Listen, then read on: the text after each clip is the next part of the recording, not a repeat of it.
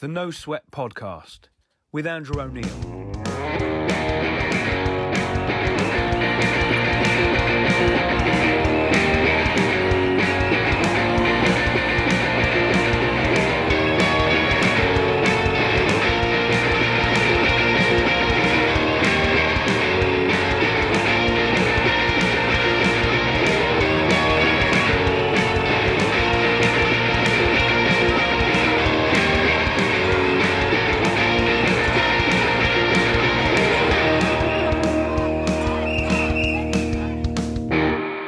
Welcome to episode six of the No Sweat Podcast. I am Andrew O'Neill, I'm Nav. And I'm Mayisha. and we're buzzing off the energy and good vibes and community feel of the No Sweat benefit gig we did.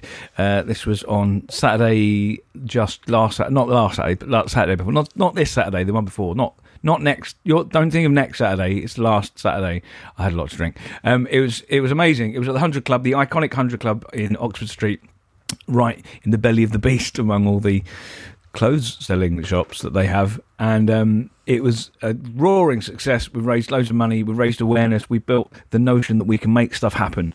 And uh, it also, um, Nava Mayisha uh, um, saw me in real life for the first time and were freaked out that I was taller than I appear on screen. Yes. How much taller? I mean, did you expect me to be like fitted within a screen like a Star Wars toy? Size? I mean, when we see each other, we're quite eye level. So maybe.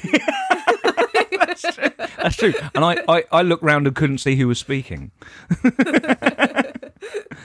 It's it's it's so odd because we've done all of these together and we've had all the meetings are out about doing them and stuff, and it kind of yeah really feels like we've got to know each other. And then you go, oh yeah, we've never been in a room together. it's quite weird.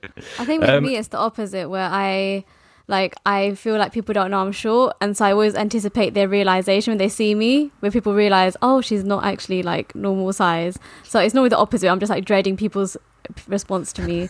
So yeah. I'm shorter than I probably seem on Zoom.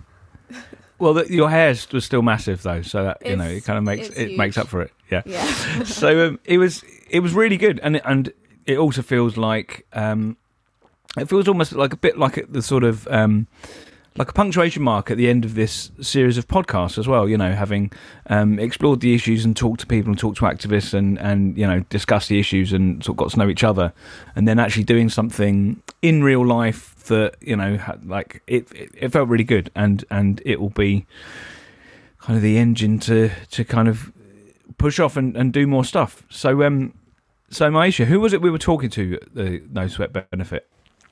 Yeah, so we had two pretty awesome representatives. We had um, Dr. Zarni, who's an academic and activist from Burma. Um, he spoke to us about um, like the politics of Myanmar, um, the Rohingya genocide, and what's happening right now with the military coup. And we also had uh, reps from Haiti Support Group, who we've been working with since literally the early 2000s on different campaigns, like with um, situation like exploitations like Disney and Levi's, and then there was we supported them in 2010 with the earthquake, and yeah, we've just kept in contact with them, um, particularly regarding the protests that have been happening recently regarding wages and the impact that's had on garment workers. They were incredibly cool as well, weren't they? All of them. I mean, I think Zarni cool. stands out. It's the biggest personality, but really great speakers. And you know, we're gonna in series two, we're gonna have to get all each of them individually on and just go tell us more because they they were we could only chat to them. I was so I was you'll hear later on the in the podcast. Uh, I was interviewing them, and and by interviewing them, I was pretty much going go. they talked talked eloquently and and, and passionately, um, and then you know there's a lot of kind of like pointing at our watches, going, well, we've you know we've only got a certain amount of time, and then we had um, Sunjai Arif and we had Lou Sanders and we had Mark Thomas all doing incredible stand up comedy.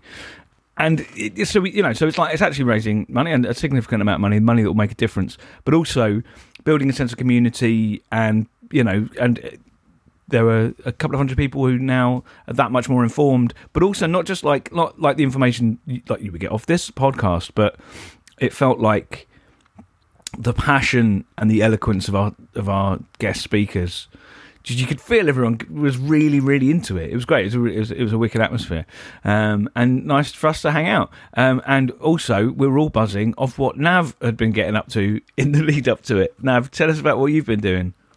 So on Valentine's Day, we visited uh, London Olympia, where Boohoo were holding a talk called "A Fashion Focus: Ethical Clothing Starts with Industry Collaboration" um, at Source Fashion's Responsible Sourcing Show, and all of the panelists and the moderator were from Boohoo, so there was no collaboration, and and we just uh, shouted out some some some facts and stats, and then security guards took us away.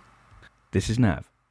We're currently outside the Source Fashion Show in London because today Boohoo hosted an all Boohoo panel on the future of ethical fashion. It's as gross as it sounds, and we came down to disrupt it. I think at the end we'll hopefully have some time for questions, as, as long as you don't talk quite too much. Before we get there, how dare Boohoo take this platform to speak about ethics and industry collaboration when their garment makers in Leicester are paid £3.50 an hour? Why aren't your garment makers on this panel? Boohoo sells 207 million items of clothing per year. While garment makers make £3.50 an hour, Boohoo's CEO is set to receive a bonus of 200% times his salary. More than half of Boohoo garment workers based in Leicester, they complain about not being allowed to take toilet breaks. Boohoo sells two, one, 207. Please don't push me. I can come off myself. Thank you very much. Please don't push me. Warehouse workers in Burnley were forced to work in extremely Wait, how many because of sexual harassment, racism. What's ethical about that? Investigation for greenwashing and then one of the least sustainable Pay brands. your workers. Bye bye Boohoo. Exploitation doesn't do.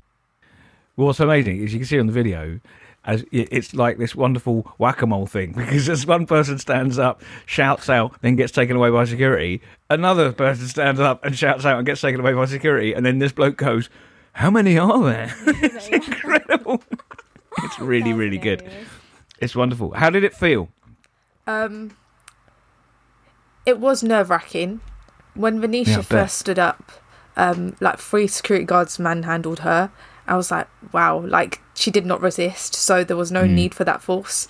Um, And then I was running on two hours sleep, so I was just, I was just a mess. Um, and I got on stage and like what I was meant to say just was not on my phone anymore. And then when the security guard, come, uh, security guard came up to me after seeing Venetia get manhandled, I was like, nope. I was like, I can get off myself, thank you. Um, he still dragged me away, but I still said what I needed to.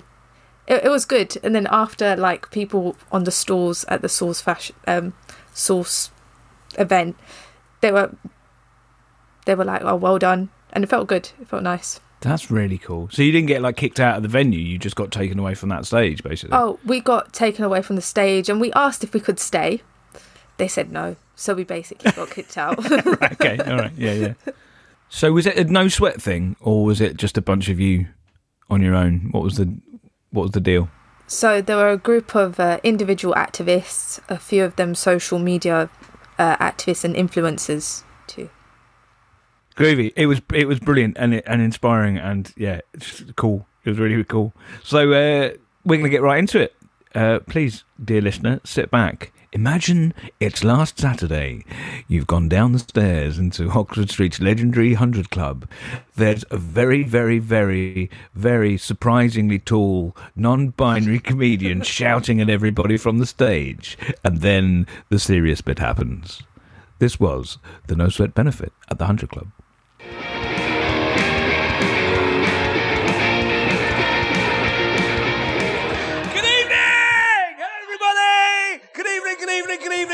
Welcome to the No Sweat Benefit gig here at the Hundred Club on Oxford Street, where they sell all of the clothes that are made by exploited workers. What a combination! An iconic punk gig for an iconic punk rock organisation, right in the in the belly of the beast. Um, hello, my name is Andrew O'Neill. Uh, I am your host and compere, and also will be doing the interviewing. So, good evening. Is everyone all right? So it's my job to sort of get you uh, revved up, uh, tell you a bit of stuff about what No Sweat do, get you involved in things, but mainly it's sort of at this part of the show, it's comparing. So, when the moon hits your eye like a big pizza pie, you've fallen over on the moon! Clumsy astronauts! So, good evening, have I told you the tale of the man with 20 bollocks? Well, horny he was. Why, upwards of ten times as horny as a normal man. The man with 20 bollocks. Reticent to climb over a country stile he was. The man with 20 bollocks. Wince every time he saw a child on a space hopper, he did the man with 20 bollocks. I'm working on an hour long show. There's just that. Um, it's, it will be art. Um, so, good evening. So, uh, give me a shout if you came to any of the No Sweat comedy gigs uh, at the Cross Kings uh, in what I believe was the 1450s. Uh, anyone come to those gigs? Four. The rest are all dead from punk. Um, just fucking red stripe based deaths. Um, Give me a shout if you didn't. Give me a shout if you have never been to a no sweat benefit or demo before. Okay, good new blood. Give me a shout if you've heard our podcast. it's not enough, is it? No, we need to work on our advertising. Okay, um, so I was, I was once arrested on a, a Huntingdon Life Sciences demo, uh, uh, doing some, some fucking uh, hardcore vegan anti-vivisection activism, and we were, we, they, they arrested the whole demo. So there's 86 of us. They just what they but what they did is they put us in our own van and drove us to the police station. I thought was rude. Um, and they took uh, they took our layered, they took our clothes, they took my snare drum, fuck's sake, um, and they put us in those paper suits, you know, like fucking, you know, and and uh, CSI Miami, and um, I've not seen any of the CSI ones. So I don't know if the Miami ones particularly paper suit based. I don't watch much telly. Well, I do, but it's on BritBox and it's from the seventies. Um, so yeah, any fans of Survivors in? Fuck yeah. Um, anyway, right, Andrew, concentrate. Um, the point, right? What is the point? There was a point. I'm sure. There's, oh yeah. So, so the charge was conspiracy to commit burglary.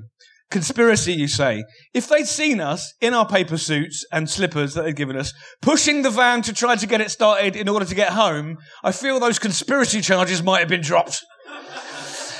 So uh, there you go. That's my pass. Right. So so it's my job to get you, uh, I say, warmed up. Uh, I'll do a little bit of uh, demographic, uh, uh, uh, what's name, and then we'll get our first guest speaker on, do some interviews. So the first section, we're going to do interviews about um, Haiti and Burma, and we're going to talk about the conditions of their political situation, how that impacts on the clothes that they sell over there, right, made by workers from those countries. then there'll be a break, and then there'll be just comedy, comedy, comedy, comedy, comedy, occasional political point comedy. Um, so, so I'll do a demographic uh, sort of survey because I, apart from anything else, I'm quite excited about the, the influx of young people in, in the movement. It's nice. So I am 43, right? No! Fuck your lack of incredulity, right? I'm 43. I'm 43, right? Because non-binary don't lose finery. I am, I'm 43, right? Uh, give me a shout if you're younger than me. See, give me a shout if you're older than me. Oh, kick the chair. Who's in their 40s? 50s, 60s, 70s, 80s. COVID, sorry. Um, right, so don't shoot a messenger, right? Look, I'm no conspiracy theorist, right? I'm not. I'm not. Triple jab, right? I'm no conspiracy theorist, right? But that pension bill based demographic time bomb we were worried about seems to sort itself out, doesn't it? Right, so anyway, um, Oh, found the line. Okay, that's good. That's good to know. Good to know. Who's in their 30s? 20s? Teenagers? Yay! Sorry about global warming. Sorry, we did that. Sorry. We burnt everything in the past. I do apologise. I'll be dead, you'll be canoeing to work. Soz. Um, so, Right. now I've got you warmed up for a comedy gig, the serious bit. Um, so I'm going to take my coat off.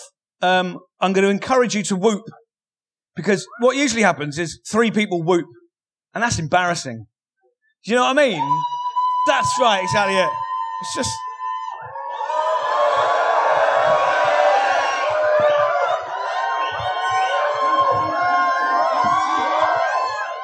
Thank you very much. Uh, it's going in the wank bank. Now, um,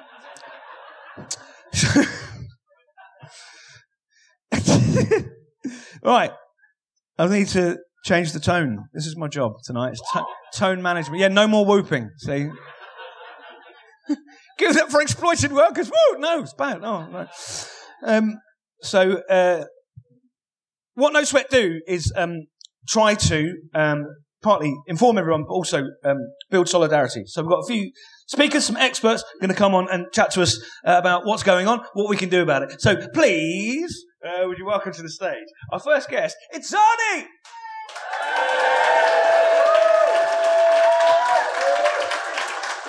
Keep it going, keep it going, keep it going, keep it going, keep it going, keep it going. Make it feel like a rock star. Come on, keep it going. Hello, mate. Hello. Oh, just here. Yeah, sit there, mate. Right. So, Zarni, please, first of all, introduce yourself to everybody. Tell us who you are, what you do, and what you're going to be chatting to us about. Um, I'm Zarni, born and raised in Burma, lived under the first military dictatorship from 63 to 88. Uh, then, from then on, I've been in exile on and off for the last 35 years, involved in uh, different waves of um, activism, trying to reform uh, or like radically change the situation. So, Zarni, tell us, um, tell us a bit about Burma's um, history. I mean, Burma, we've only got 15 minutes, right? Yeah. I know there's a, there's, a, there's a fuck of a lot to tell. Yeah. Tell us a bit about Burma's. So you mentioned the genocide, uh, the, the the change in, in government. Give us a little a little précis of what's happened over the last sort of decade or so. Well, in a nutshell, it's a uh, you know British colonial mess left over 75 years ago, like Palestine or you know Pakistan, India uh, partition. So you shouldn't be surprised about that, uh, the British Raj. But uh, that's not to put all the uh, blames on the uh, British um, uh, governments. The the Burmese elite, which I come from, the the majority of the Burmese, um, we are trying to build a monolithic unitary state and imposed our political design and our priorities over a minor, uh, multi-ethnic um, country. Yeah. When you've got 40 to, you know, th- uh, 45% um, ethnic nationalities or minorities population, you, you could only pursue a, a federalist that is uh, to say, uh, the group equality as a cornerstone of the politics. And then uh, we are pursuing uh, internally colonial policy. So, so we've been in civil war, or, um, you know, at varying intensities since 1948. So Yeah, the right. second second World War never ended, as far as we're concerned. Yeah. So this is is this, this is a legacy of imposing a nation state on a hugely disparate group of ethnicities. Yeah, I mean, it's not imposing nation state, but it's imposing a unitary form of state over multi um, ethnic uh, communities. So multiple nations, you know, um straight jacketed into a single um, political system. So we become a brown colonizer in our own country, and so that that's how. You know the the rest of the society or the ethnic communities feel, and they're rightly so. Yeah, yeah. So what's happened over the last few years? Well, the last few years, uh, the the reforms top down, um, you know, undertaken by the military with the blessing of the, Americans and the um, Aung San Suu Kyi, it stalled. Uh, the, the military came up with this uh, constitution, which is actually antithesis of a democracy. You, they created a constitution of, for, and by the military, so that the constitution is generally amenable. You know, even Bibles are open to interpretation, right? And and we've got the Constitution of 2008 that put military above society, above the law. They are the judge, the arbiter, the prosecutor. Yeah. And, and so the Aung San Suu Kyi tried to do the impossible, which was to try to amend the constitution. And also the constitution made her impossible to become the president. And so she, she pursued a number of contradictory policies uh, with regards to her attempt to change the military. You know, she appeased the military, uh, went to The Hague at the International Court of Justice, uh, de- it, uh, defended not the victims of the genocide, the Muslims, the, called Rohingya, but defended the military, right? And uh, she thought that, you know, by being daughter of the founder of the National Army, Right. uh, she could charm her way into the hearts of the general. She, you know, on Radio 4, like, um, that she said, I love the, the Burmese military. They're like my brother's generals. So, so it backfired. And so finally the military decided that, you know, she's t- too much of a thorn on their side and, you know, like they were pushing them around. And so, um, they decided to stage a coup two years ago and we have a revolution. Like, you know, we've got like about 14 provinces, or we call them states and divisions. And of the 14, 12 of them are currently undergoing varying degrees of um, um, armed conflict. You know, the the young generation, we call them Generation Z, who used to play video games. They swap their video games and they're, you know, importing um, drones, civilian educational drones. They convert them because uh, they're really like tech savvy. They convert them into lethal weapons. You know, because like, you know, in the absence of support from any other country, you know, not from neighbors, not from the United States, not from the UK, beyond lip service. We've got like, you know, the United States and UK, like, you know, Johnson or Sunak or Biden or whoever, you know, sending billions of dollars worth of arms to Ukraine Yeah. to, for Ukrainian people to defend themselves against a Russian aggression. Well, we've got the uh, national army that turns its, you know, its guns on this, the entire society, right? Of, including Buddhist Burmese who cheered at the, uh, the genocide, you know, about five years ago. Yeah. Um, now, now, now these kids are turning drones into, um, um, weapons because, and then like, you know, garment factory workers, majority of them, 90% are women, you know, about, uh, 70, 700,000. Many of them joined the, uh, uh, the protest movement, civil disobedience, we call them, uh, peaceful. And then when that didn't work, uh, a lot of workers took up arms. They're fighting in the jungle. I mean, like beauty pageants, comedians, academics, engineers, doctors, you name it. People from all walks of life and professions. You know, even like, you know, the, my own, uh, relatives, young kids in their twenties, uh, leaving like 18 months old, my grandniece, and, and they're taking up arms. what can I say? You know, I probably do the same thing. Yeah. I'm lucky. It's incredible. Um, so, how does this? So, No Sweat are uh, aim to uh, build solidarity with with garment workers, and um, uh, so how how does all of this stuff relate to garment workers and the clothes that are sold on this high street? Well, we've got 37 high street brands that were, aus- you know, that were sourced in Burma through third um, parties. Yeah.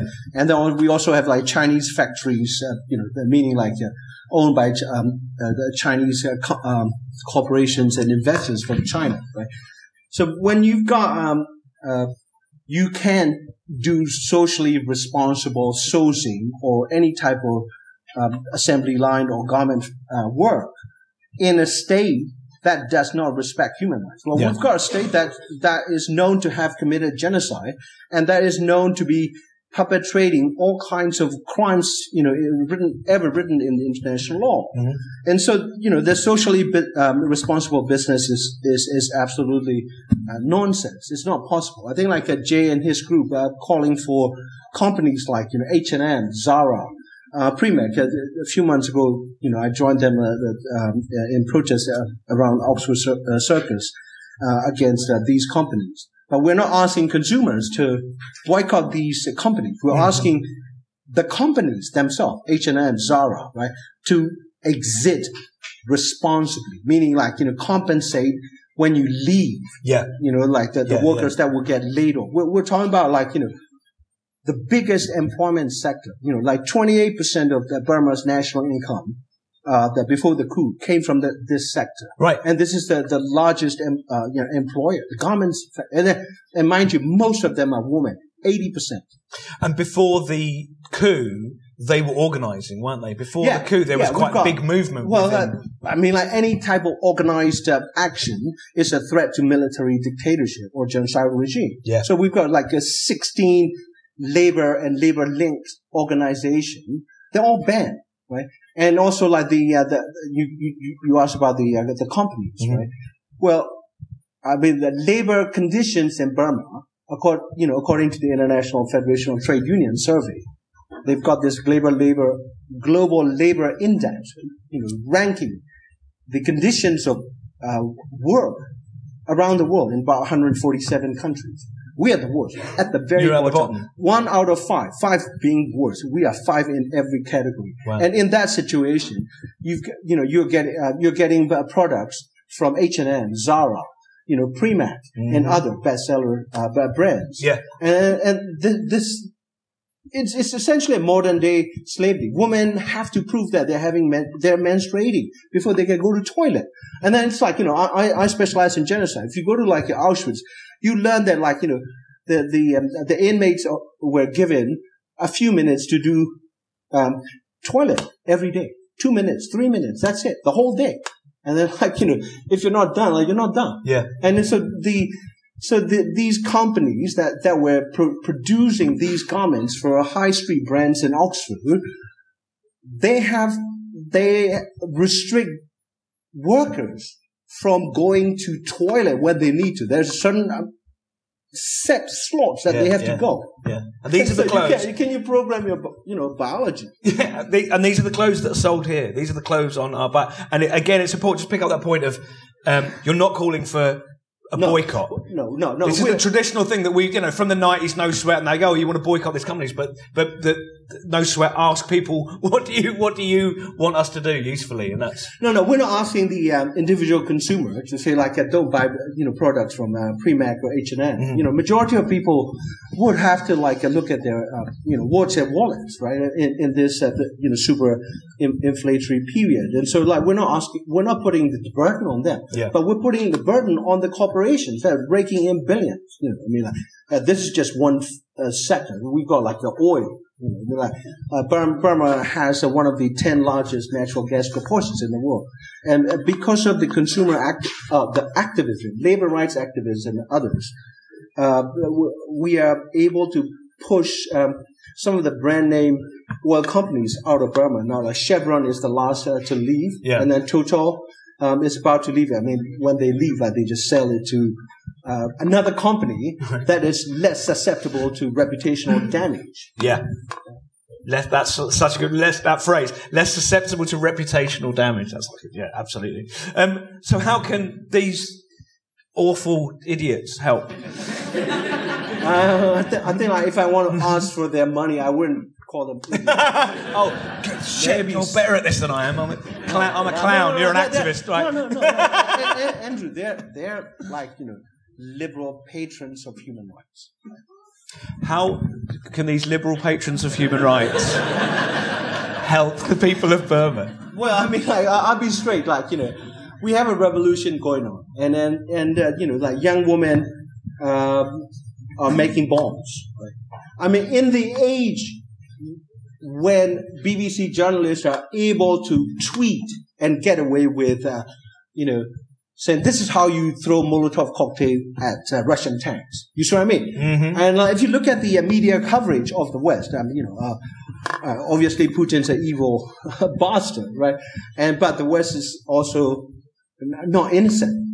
We all know this. Uh, I'm, I'm not going to paint. I'm not going to fall into this like a black and white picture. Yeah. But you know what? What matters is Ukrainian people are suffering, and they're fighting back. Yeah. And they're getting all the support. You know, like you've got people like Bono and others going to Krakow and other train stations to welcome the uh, Ukrainians. But that that didn't happen when uh, Afghanistan people or like Syrians or others or Somalians come to Europe. The Europe's already, uh, you know, say fortified, say fortress Europe, right? Yeah. And uh, but for, for the white Christian, blue eye, blonde hair, Europe opens up. Well, well, let's you know, liberalism is colorblind, Mm-hmm. and and and you know, support our struggle as well. We're also defending ourselves. Yeah. You know, so like the Burmese people are selling, um, doing bake sales and selling like you know Burmese dishes to raise money. I mean, even then, like you know, we, we raised thirty million selling uh, uh, cookies, and then we send them for humanitarian assistance to the fighters.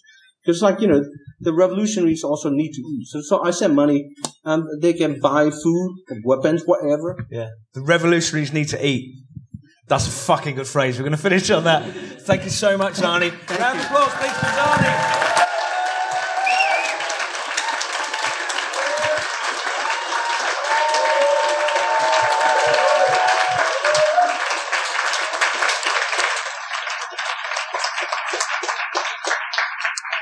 Sign up, sign up to the, the No Sweat newsletter. No Sweat have a campaign um, about um, the the um, responsible exit of companies from from Burma. Um, so get involved uh, and go and talk to Zarni. He's over there and he's fucking brilliant. So you know, there's a couple of intervals. Do go and have a look at the stalls, chat to our guests, and you know, chat to each other.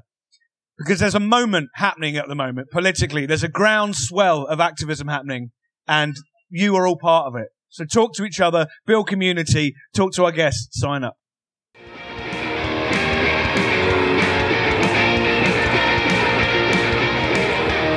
So, one, two. Thank you, Tony. Right, so please uh, welcome to the stage.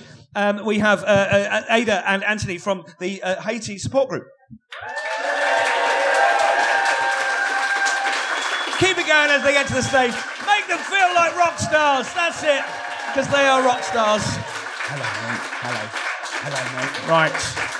Have a sit, have a microphone. Testing. Please talk into the mics because we're, record- Never. we're recording for our podcast, you see. Um, so please introduce yourselves, tell us who you are, what you do, and that. Hello, I'm Aida. I am Haitian German, currently living in Frankfurt and doing my PhD. Um, yes, well, still doing my PhD on the border relations between Haiti and the Dominican Republic. And me, um, well, it's very bright up here, so I might have forgotten who I am. but I'm Antony. Um, I'm currently secretary of the Haiti Support Group, former chair of the Haiti Support Group. Um, I have a great passion for the Caribbean region as a whole, and Haiti is the kind of place that just you fall in love with it. Aye, And when- bobo. And once you fall for Haiti, it keeps bringing you back. And just, just go learn about it. There's this wonderful, wonderful documentary on at the moment, Cannibal on BBC iPlayer. Go look it up. Fabulous. Thank you. We'll do that. Write that down. Please We'll do. say it again, we'll be- say it again, don't Say- worry. keep saying it. Just keep saying it. Um, so, tell us about the um, uh, a very quick précis of the general history of Haiti, but more. I know that, but that's my career. Um, uh, but um, uh, and a, a little history, general history of Haiti, and then more specifically the recent history of Haiti. What's been happening over the last few years? Okay, I'll kick off. So, the slavers used to call it the Pearl of the Antilles. And I think that sums it up quite well in the sense that since, since the dawn of recorded history, Haiti and the people in it have been a target for exploitation for those from outside who wish to extract wealth from its people and its land. And first it was boar smuggling. The bucanier or buccaneers were there. And then came sugar, and with sugar came the slave trade. And by 1791, over 500,000 people of, uh, from Africa had been taken forcefully to to Haiti to what they the French called Saint-Domingue, and then something remarkable happened. And what happened was the slaves rose up, and that wasn't remarkable because people have always resisted shackles, right? But what was remarkable is that they beat all of the armies of Europe, the French, the British, the Spanish, and then the Napoleonic army. They defeated the Napoleonic army before Nelson defeated the Napoleonic army. Where is Jean-Jacques Dessalines' statue in London? I ask. And for that, Haiti was became a beacon of freedom. And it still is a beacon of freedom. The Haitian Revolution still remains. You see why it got me? You see why this history got me? It remains this wonderful thing. And for that, they were ostracized. In 1824, in order to be welcomed in part back into the so-called international community, you'll hear me say that a bit, um, President Boyer was forced to pay an indemnity, compensation for property lost by France in the war. And that debt, in modern terms, is billions of dollars. And Haiti has been cycling into that headwind ever since. Now, Haiti persevered. They became an agrarian economy, an unequal economy. You had the poor rural masses growing largely coffee and subsistence, and then the elites in the towns and the cities making money off that. In 1915, the US, uh, after a period of instability, which they exacerbated, they occupied Haiti for 19 years. They tried to reintroduce a plantation economy, but more importantly, they reorientated that economy outwards towards themselves. In the Second World War, they uh, made the Haitian president Preval sign, not Preval, it was, uh, it was someone else whose mind has, uh, whose name has slipped me. Um, We'll Les. Scott, Lescot. But anyway, he uh, signed an agreement to grow rubber for U.S. tanks in the Second World War. That rubber drained the land of its fertility, among others, exacerbating a land hunger and desertification. Now, what happened there was that over a, over the 20th century, there was mass internal migration into the cities. People who lost their rural livelihoods came to the cities. And then what happened? You might have heard of um, Francois Duvalier or Jean Claude Duvalier, the, the the Papa Doc and Baby Doc, better known as. And uh, during those times, Baby Doc in particular, Jean Claude, he was portly and stupid. He was lacking legitimacy, so he um, he looked to the US for help, and they said, "We'll we'll prop up your regime if you open your borders." And so, what you had in Port-au-Prince, in the north near Cap Haitien, is you had a lot of people who come to the towns to look for a better life. And what they were offered was a lot of light industry, garment factories. For a time in the late nine, in the late 20th century, Haiti was the world leader in making baseballs. Hmm. And now I think everyone in this room knows how much the workers were paid for those. But the Haitian people, they continued to, they continue to fight. They've always fought. They fought the slavers. They fought the kleptocrats of the Duvaliers. They fought the US occupation. They felled the Duvaliers. They tried to implement democracy. And that was undermined. And what happened in Port-au-Prince in particular swelled with slums. We might know them as bidonville. And they crawled up the mountainside, the steep valley walls. When the earthquake came in 2010, those communities did not stand a chance. You might remember Bill Clinton saying, we're going to build it back better after 2010. What did that mean? More light industry, garment factories, low wages. Aida, I'm going to bring you in here. um, if that's all right, I'm gonna go straight in and keep talking about garment assembly. Yeah. So, um, basically, what's important to remember in all of this is that this is a development that is happening all over the world. And so when light industry is being pushed for under Duvalier in the 80s, this is an export oriented development idea that is being pushed in a lot of other countries as well. And the idea of export processing zones, which is the idea of an apolitical sphere where you can push for economic interests and entice like investments from from abroad um, is something that ha- doesn't just happen in Haiti; it happens all over. Um, and so, from the beginning, within these export processing zones, um, the the priority is profit, and the priority is um, to increase, well, to increase economic activity, and you package it as an option for development. So this is also the reason why after the earthquake in 2010, this Building Back Better initiative, which was heavily pushed um, by economists such as Paul Collier here in, here in the UK, but um, massively ad- advocated by the Clintons, who have a very strange relationship with Haiti. They went on their honeymoon honeymoon in Haiti. They have in like a lot of investments in Haiti as well.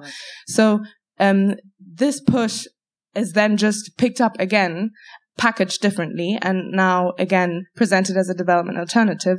So the idea is that you create jobs, um, and that by having some foreign investment, this foreign investment is going to somehow trickle out of the export processing zone into Haitian society. Um, and I'm guessing you're not surprised that is not the case.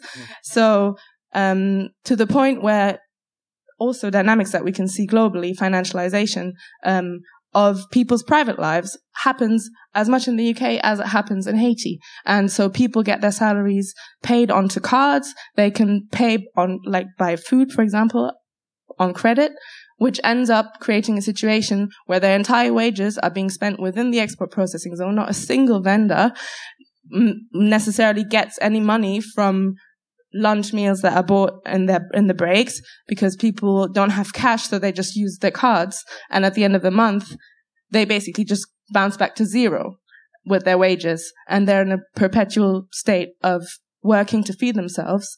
All of them thinking that within one or two years they'd be able to maybe start a business and make themselves independent, and actually spending nine or ten years in this factory not getting out. Welcome to the party. So, what's happened in the last couple of years in Haiti? Because there's it's been a huge protest and and there's been fallout. So, tell us about that. So the protests have been running running hot since oof, for, for seven eight years now. Right. And but its roots now I'm a historian, so I'll say its roots, you know, you can find them 200 years back, but in particular you'll find them in the post earthquake political landscape. Now what you've got is um, a party who have been in charge of Haiti since just after the earthquake, so from the end of 2010 onwards, called Tèt Kale. And their slogan, you might be familiar with the slogan, open for business. And the, that, the so-called international community, whose interests, of course, have Haitian wishes at the heart, um, they loved that. They loved that slogan. And so you had uh, Mickey Martelly was president uh, for a time after coming third uh, in a two man runoff. Um, and then he was succeeded by his handpicked successor, Jovenel Moise. Um, and during this time, Haiti had accepted loans from Venezuela known as the Petrocaribe loans. And the idea was Venezuela would loan you money if you reinvested it into uh, social infrastructure. Uh, that money went missing and uh, Haiti defaulted on those loans. And in order to rectify the financial situation, the International Monetary Fund demanded that Tèt Kale raise taxes on petrol. Now, this is a country with no trains. This is a country with um, where petrol buses, um, cars are vital, mo- motorbikes are vital, and they decide they knew this would be unpopular. They decided to raise it during the World Cup. Um, and Haitians went out to watch their beloved Brazil play, and Brazil lost to Belgium. This is taking you back to back to 2014, and um, yeah, they uh, they came back and found petrol had gone up, and that was it. That lit the fuse, and from then on, that has that is um, accelerating. Now the protests are fueled by. I want to tie these things together because yeah. global solidarity is why we're here, right? So um, it's that that generation following mine, Generation Z. Um, they're, they're, there's a group that is uh, one of many, uh, which reminds it just. I always think about Nou Pap Dòmi, will never sleep, will never rest. Uh, the new generation are determined to make Haiti and the world a better place. Um, I think we've seen that here as well.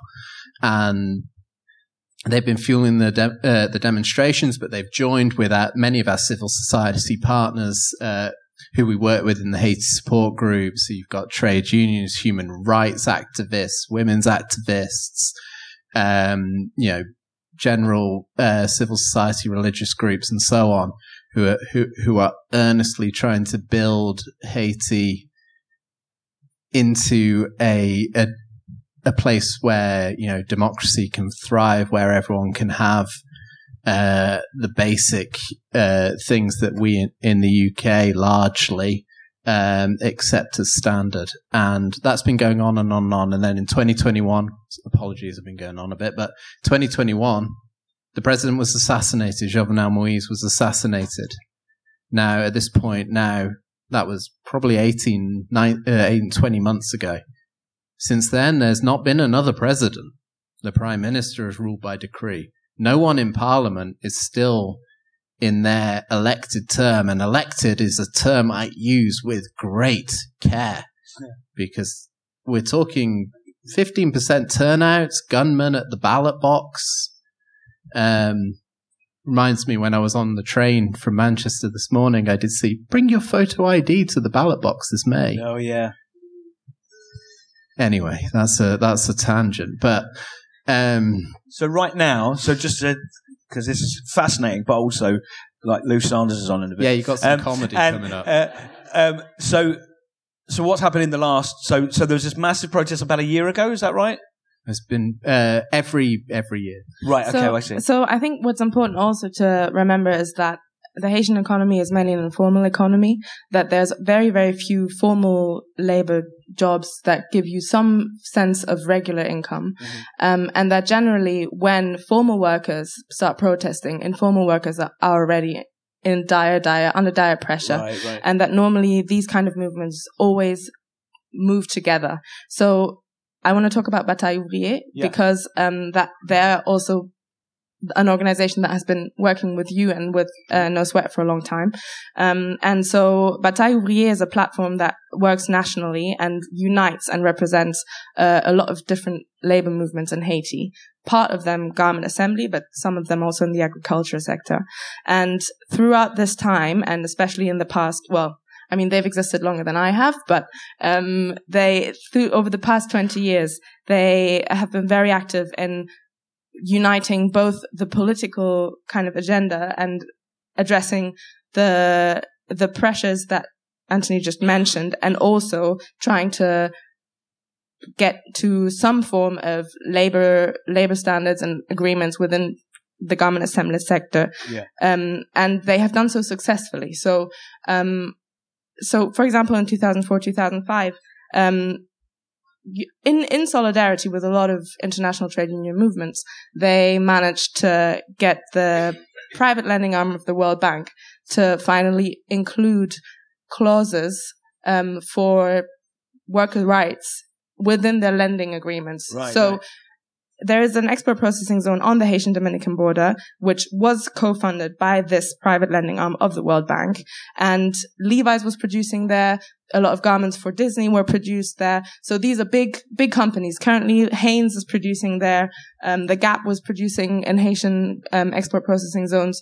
And so the thing is that this is not transparent to us because we don't see the the labels, the colors that we recognize on these production halls, Yeah. but that is where they are being produced. And when pressure was put on these production sites through international solidarity, through Batay Ouvriye, through the workers on the ground, who are very much politically aware of what's happening to them, um, they managed to first of all pressure the World Bank. Levi's left Haiti because it's damaging for the brand, and they managed to get trade unions into every production site. They managed to get minimum wage agreements.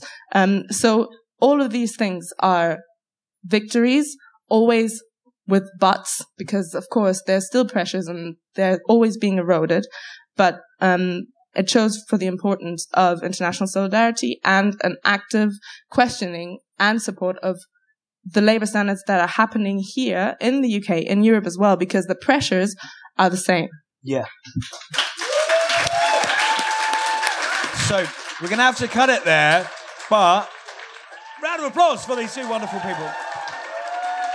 Now, so look, this is just this is a tiny glimpse, and I know we all want to hear more. So go and uh, chat to Auntie and Ada over there. Um, sign up. What we're going to do, we're going to do. If you sign up to the newsletter, we're going to put links in for all this information and and pick up a copy of this publication that's over there. Is it free? No. No. Fuck no. Thank you so much. An absolute pleasure. Cheers, guys. Thank, Thank you. you. Antony and Ada.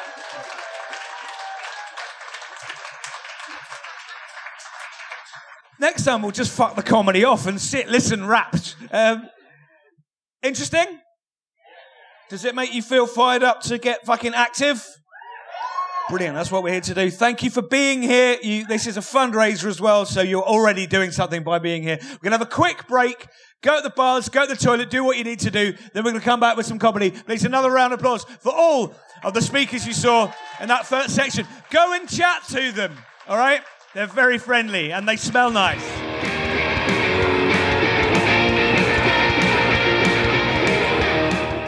So then, now at the beginning, uh, at the beginning, I made sure that I was including all of the young people, okay, uh, because I love all of you and I want you all to be included. Uh, but now, what I want me to make, because thing is, right, Oh, not everyone. I like weird comedy. Not everyone. Like, you know, I like outsider art weird comedy. That's the sort of thing. You know, onion books. Read them and weep. You know, I prefer. And that's my sort of uh, Magneto on a Lilo, Magneto on a Lilo, Magneto on a Lilo, his head points north. You know, that's my. That's what I like, right?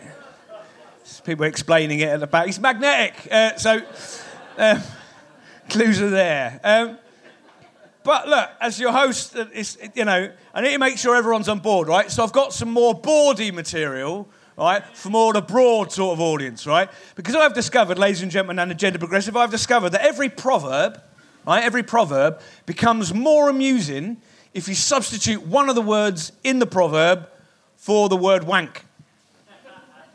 Bawdy material for a broader audience. Here we go. Too many wanks spoil the broth. Right, it's quite a broad audience, isn't it? Okay, go. On. I'm glad I brought this stuff. A wank in time saves nine. Look before you wank. A wank in the hand is worth two in the bush. Yeah, there you go. Some of them are better than others. Right, so. Is everybody feeling okay? Yeah. Say yeah. yeah. Say fuck yeah. Fuck Say I reject Jesus Christ and the word of the liar Jehovah. We'll teach you the words after. It's, uh, we'll bring the church down by repeating chants, which is how they started it. So, uh, uh, a couple of political things, you know, uh, do more. That's it. Uh, so, right. Uh, uh, the money raised by tonight goes to two organisations, one uh, based in Haiti and one based in Burma. Uh, I've written them on my hand because I'm fucking chaos brain. Uh, so the ABFTU, yeah, big fans in. believe it's the All Burma Federated Federation of Trade Unions. Is that correct? Yeah. So half of it goes to them, and the, the other half goes to uh, Batay Ouvriye, uh, which is the, um, the Haitian organisation. It's so fucking cool to be on this stage. The fucking oh, iconic punk venue, because uh, all the other ones got gentrified away. Uh, it's you know there were loads of them. Uh, uh, but, you know, some people got banned from them. Uh, that's a punk reference you may enjoy. I don't know. It's the Roxy. So, look, good evening. Hello, welcome back to the third section. Are you all right? Good. Uh, so, um, right, look, I tell you what, right? Some, sometimes these gigs are quite hard work, but you're a fucking delight. You're smart and you're switched on and you're punk as fuck. It's excellent. Thank you for coming out. You've done a thing by coming out, right? But also, here's the thing I genuinely believe that we are at uh, a unique point in my lifetime uh, where there's a huge groundswell of activism. Uh, and what seems to have happened is the capitalists have gone, we can just keep raising prices and asking for more and treat people more badly. And all of a sudden, middle class people are affected. and they've gone, do you know what? I think these workers may have a point. and then we get fucking strikes all over the place. Uh, but what's happening with strikes, and this is what traditionally happens, is that workers go, oh, if we join together in solidarity, we can get shit done. And that's true. And what No Sweat tried to do is get you lot to join in in solidarity internationally, and then you can get shit done. Because what happened was, is, you know, England, uh, Britain, the first of the, you know, originated the Industrial Revolution, but also, as a result, originated a lot of uh, industrial action. And, and people went, oh, okay, well, we'll raise wages and we'll get, you know, good working conditions. Oh, look, there's a country over here that aren't quite as, you know, and they go around the globe. But internationally, if we mop up all of that, and if we have solidarity with these incredible groups, people on the ground who are doing the work, it's not fucking white savior shit. We just have to go, it's really good, carry on. Uh, you know, you're better than us, have some money, you know. We can do it, and we can make genuine change. I genuinely believe that more than I've ever known, because things are so bad, things can get fucking better. There's hope. And also, the kids. Aren't they great? Genuinely, teenagers and Gen Z and all that, they're all fucking kind and caring for each other and looking after each other and getting involved. They've got fucking optimism. Gen Z have optimism and they don't even know that Badger likes mashed potato. and yet they thrive. So a round of applause for the youngsters. There is hope. Right, I'm going to bring one of them on now. She's not that young. Uh, it's one of my comrades in No Sweat, uh, Nav, who, who was, oh, fuck. Look up, go on the No Sweat Instagram, because Nav was part of an amazing action against Boohoo, the company, who were like, we're like really ethical and shit. And Nav went, no, you fucking not! At their event, and it was completely amazing and inspiring. Uh, so please welcome my comrade, my podcast co host, Nav! Hi everyone, thank you for being here. Uh, it's so nice to see so many faces. Um, and I just want to say at No Sweat, we're a bunch of campaigners, um, and we totally understand that not everyone has the time to join regular meetings and, uh, you know, get, in, get involved. But there are different ways that you can get involved. Uh, for example, you can start off by listening to our podcast, which seems like not a lot of you have. so fucking get on it now. um, so yeah, listen to our podcast, share it, any sort of stuff that we have online. Uh, please share it because we want to like reach out to a wider audience. Um, donate as well. So we're not a um, not for profit organisation, and any extra money that we do have, we need it. Well, we put it into our garment worker solidarity fund. And then we distribute it to garment worker trade unions around the world. So like like today it's going to go to Haiti and and whatnot. So yeah, please just donate um, and join us in action. So obviously we'll probably post actions that are going on, and the more people that there is, obviously there's shrimping numbers. Um, so yeah, and it's a really wholesome sort of uh, sort of feel. So if you do feel like it, do join along. Um, and we've got a t-shirt project. So we have a factory that we work with in Bangladesh, and we make sure that the, the factory that we work with is fully unionized. Um, and if you're in a band or part of an organization, please get our t shirts and, and order them in. And there's a few contacts that we have that we can print your designs on. So, yeah, please do get involved. Thank you.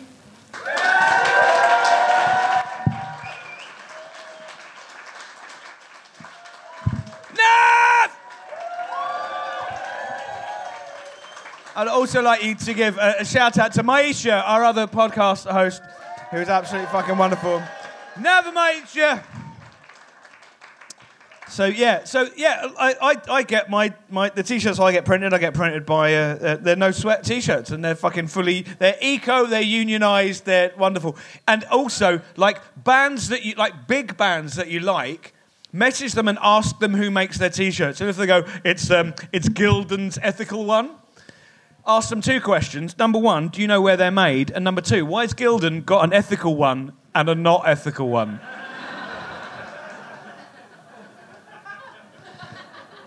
I mean, it's like McDonald's having vegan options. Fuck off. Seriously.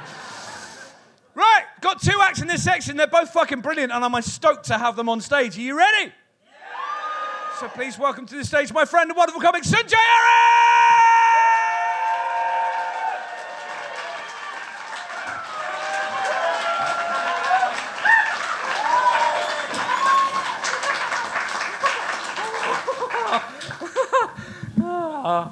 Is um uh, is anyone else here tonight uh, apart from me? Is is anybody else um, on drugs? Yeah, I thought so. Definitely that side. but nobody, no one else, not this side. Oh, I'm very confused. I've been. I, I, oh, boo! Yeah, take drugs. Uh, prescription will do. No one? Yeah, yeah. Oh, that's it. That's it. I figured it out now. I've been sat at the back and I've been trying to figure out the audience, and I cannot do it. I don't know what you are. I have absolutely not. And I think that's a good thing. I think that's a good thing. But it does mean I am woefully unprepared. Uh, I will. Uh, I'll tell you. I, I, want to tell you a little bit about myself, just because I don't think you need it in London. But I've been gigging a lot in the West Country, and a lot of them are like, "What? What is this?" So. It's not their fault. It's not their fault. Uh, they just stop a lot of us going there a lot of the time. Uh, so I have to say, like, uh, I, have got I've got mixed heritage. My uh, dad is Turkish. My mum is Indian. That's two very different cultures in my household uh, growing up. So what it means to me is that my, my Muslim father would say, Don't eat pigs, they're dirty. And my Hindu mother would say, Don't eat anything. Might be a granddad.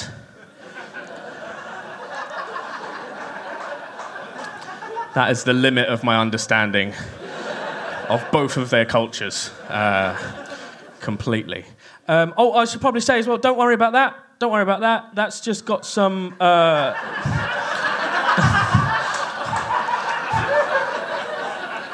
I did think we were past that, but not yet. Not yet. It's fine.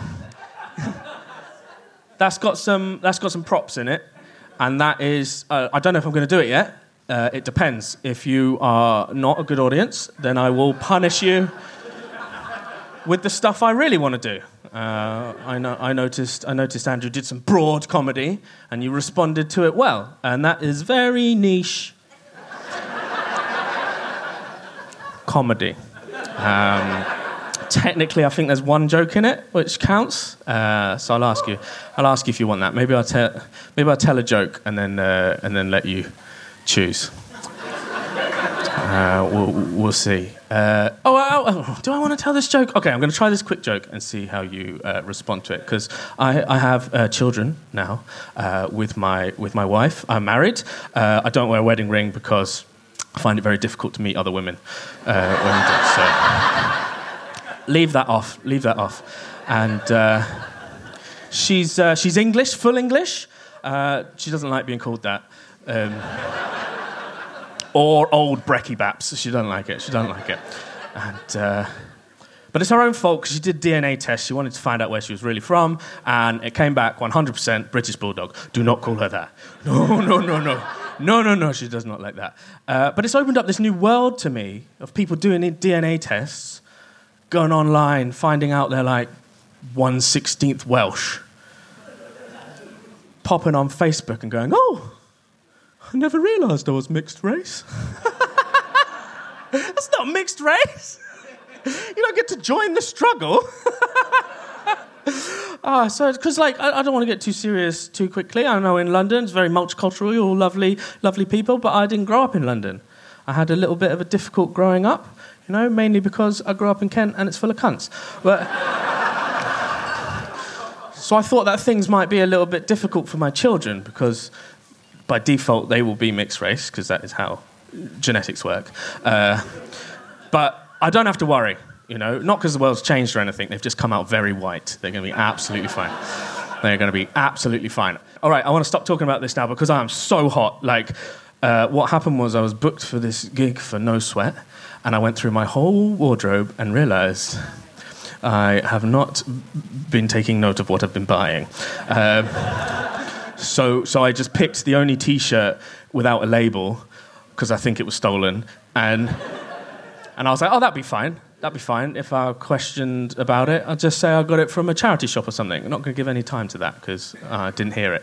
Uh, and I was like, okay, yeah, it'd be fine. I can wear that on stage. And then I found out that Disney were making their T-shirts in Haiti, and I was like, oh fuck, I'm going to have to wear my hoodie. Um, and I'm just too hot. So I'm really sorry. I'm a terrible person because they uh, Disney are terrible because they bought they bought the Muppets. Uh, oh, I got one cheer. Oh. I don't. I don't. I don't actually want a cheer for, for taking off the top. Oh god, I just had to take it off. Thank you very much, Abin Sanjaf.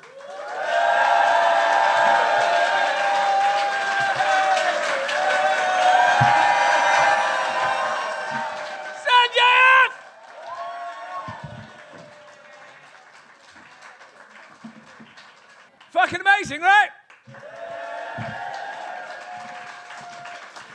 So look, we're about to have a headline act, uh, and uh, so look, change is possible. If we fucking club together in solidarity, international solidarity, we can fucking make change. We can build the world we want because the world was built by people. All right.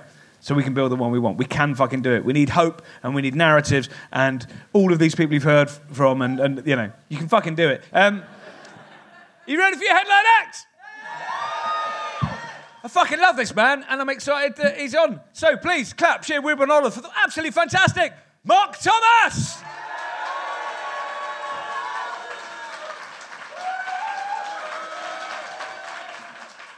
Good evening.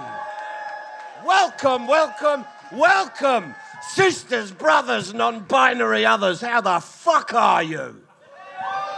Good to see you. I'm so fucking excited and uh, because it. Look, I'll just be honest, right? We're, it's great to be in a room where there's no Tories, and you just have to sort of like. uh, You, you just know there are none here. There might be one who's turned up as a testament of faith. and go, oh, I'm broad. No, fuck off if you are. Everyone else, everyone else is fucking welcome. Everyone else. Socialists, let me hear you shout. Trade unionists, let me hear you shout. Anarchists, let me hear you shout. And Labour Party, you're, you're welcome to stay. The um, trade unionists, where are you? Give me a shout. Right, brilliant. Lovely to see you here. Fucking great. I love the. What trade unions we got in? Unite? NEU teachers are in, lovely. Anyone else? PCS, good to see you, civil servants. Forward with the revolutionary ardour of the pen and the form. Um, that, that- so, so I, I, I shouted the other night, who, who have we got in? And somebody shouted, IWW. And I'm like, fuck. The Wobblies, the old anarcho syndicalists. And I said, mate, it's brilliant to have you in. What do you do for a living? He said, I'm a vicar. I'm like, fucking yes. Yes, anarcho vicar. Here's the wafers, help yourself. Right? Fucking brilliant. And I love grassroots union. That's where it happens. That's where the stuff real happens. Change happens from the grassroots. Right? You get unions like the United Voices of the World, or you get unions like um, the, the United Sex Workers, who are a grassroots uh, sex workers organisation. And that is really exciting to see them union. And do what was that lovely? Yes. You, you, I mean, you, you did that in quite an aggressive way. Uh, but you are right. You don't no. Don't apologise. You're like an auto-destruct heckle. Don't apologise. people know. People here know me. They know that I, by, on, on a matter of principle, I work with mixed ability hecklers. I do it as a matter of principle, right? And I will always do that. It's not just for the clever people. Um, so listen, I, I'm gonna, I'm gonna, um, I'm gonna fuck off mentally regroup. Pardon? Who did that?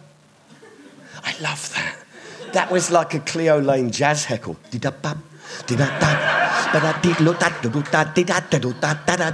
Fuck off. Fuck off. Fuck off, fuck off, fuck off, fuck off. Fiddly-bop-ba-da-bop, Fuck off. So, um, I know, it's a jazz heckle at the 100 Club. um, you, you've been an absolute delight, and I've enjoyed this immensely. And it's really important that we support grassroots trade unions. It's really fucking important. It's important that we support workers in struggle, right? Um, but look, you have genuinely been a delight, and thank you for coming. And please continue to support No Sweat and all workers in struggle.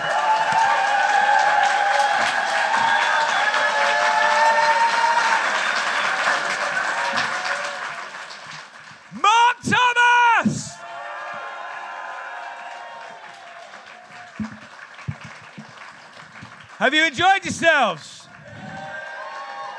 You've raised money for real action. Be proud of yourselves.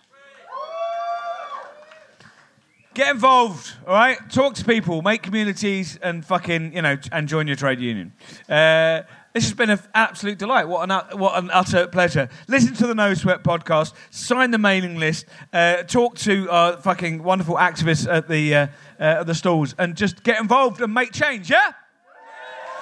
A round of applause for everybody you saw on stage tonight. A round of applause for the No Sweat activists, volunteers. A round of applause for your staff at the 100 Club. Serving you drinks. Uh, build international solidarity and, uh, you know, feel good about yourselves. Thank you very much. Good night.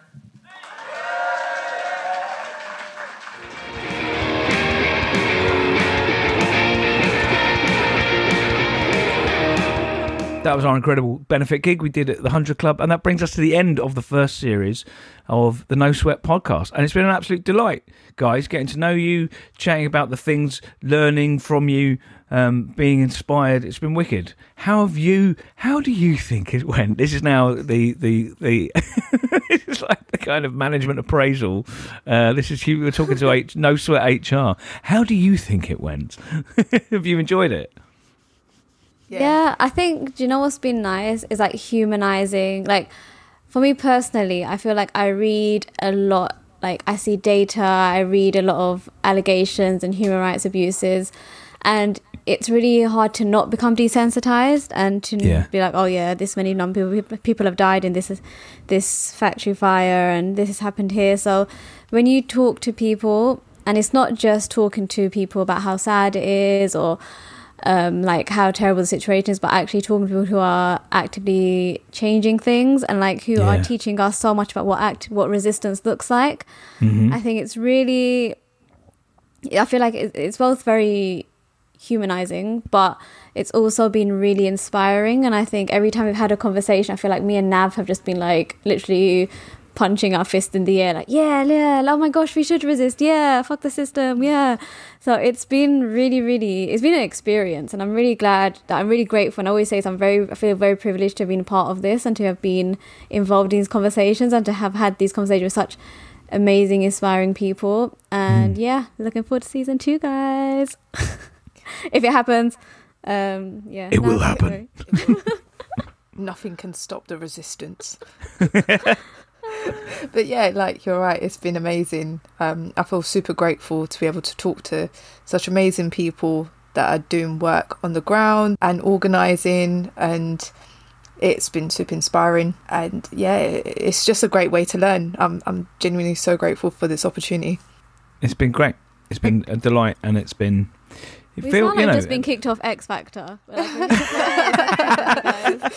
you never know we n- might not be on episode well season yeah, two Jason kick us out. Well- Jay, we're really grateful for this opportunity. well, I mean, you know, Chris. I mean, I came here with nothing, you know, so leaving with nothing that doesn't, you know, it's, it's it's lovely just to play the game, you know. Um, no, it's been it's, it's been great, and it feels. I I've got I've got a sense of a feeling of hope I haven't had in a long time uh, about the various different the groundswell of various different. Um, you know, social movements and union organising and just kind of awareness. Uh, uh, there, there seems to be something that I, I haven't probably felt since since the kind of late nineties. Um, you know, there's a lot of kind of anti, there's big anti-capitalist demonstrations in the late nineties and early two thousands around the millennium, and that felt like a movement. and then that got just taken away, and it but it really feels like it's kind of it's coming. And in fact, the the big thing uh, is um, the, after the the march against the Iraq War the uh, you know it feels like since then yeah, we haven't seen anything like you know like this. It's really it, it feels really good. And it feels international as well. It feels it feels and that's that's kind of what we're tapping And into I think, think- with this one. One thing that's really important, I'm glad we've. That's another re- reason why I'm quite glad to be part of this is because it's there's a huge emphasis on like resistance ground up because I feel like Yeah. there's a general kind of vibe that everything's going to happen top down. If we ch- get if we convince the brands and whatever like the brands will change things and it's like no the resistance is coming from the ground. Things are happening. The only reason like in Bangladesh for example minimum wage has increased is because of the workers rising up. And I think this is mm. what a big part of this podcast is about and what it's, the message is, is that resistance and change is going to come from the ground and it is happening from the ground and it's for us to not kind of put impose our sort of ideas of what resistance is but to listen to the people who are actually resisting and learn from that and be like, Yeah. act in solidarity rather than kind of imposing our own ideas of what resistance Yeah. is. Yeah definitely. Thank you very much everybody. We will see you in season two of the no sweat podcast. I have been andrew. I've been Mayisha. I've been Nav. Thank you very much for listening. Goodbye